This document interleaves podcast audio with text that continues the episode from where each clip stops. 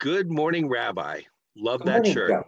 Um, in uh, part one of our discussion about whether or not the Last Supper was a Passover Seder, you mentioned that there was scientific and archaeological and chronological evidence that you could describe. Can you talk about that a little bit? Certainly. In fact, that question really applies to all of Scripture. But let's start with the Passover Seder and the timing of the Seder and what was going on in Jerusalem at the time and the historic events. So one can certainly go to the record and can start compiling why it couldn't possibly have happened or the time of the year is wrong based on the internal dating of Jesus's life.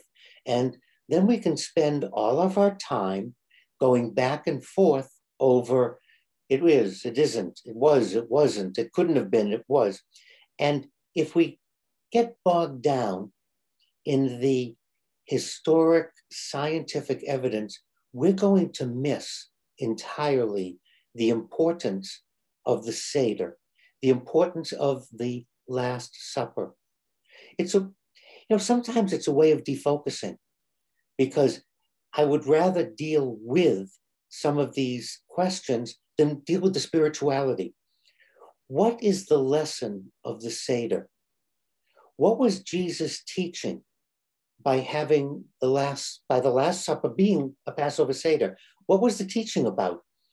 Not whether he used the right hand or the left hand. And let's find the Holy Grail. That's going to solve all of our problems. And then we get bogged down in searching for the Grail when we miss the cup, when we miss the meaning of sharing, when we miss the idea of freedom. And so I've mentioned before, and I want to mention again, the Torah, all of Scripture, both Old and New Testament, it's truth and it's not true. It's a hard thing to understand because we often equate truth with true. And here we have a vehicle for teaching us something and not getting bogged down in Noah's Ark. It was made out of wood. And where did the carnivores live? On deck C, while the omnivores were on the promenade deck. I mean, and was there a sedative given? Ah, we get bogged down with these questions, and then we lose sight of what's the truth. What's the truth with Adam and Eve? Well, where is the garden? And what kind of a tree was it? And, and, and. We're going to miss the truth. And if we get into a polemic about the Passover Seder, we're going to miss the story of freedom. So it doesn't really matter if you believe that the dinosaurs helped Jesus build the pyramids.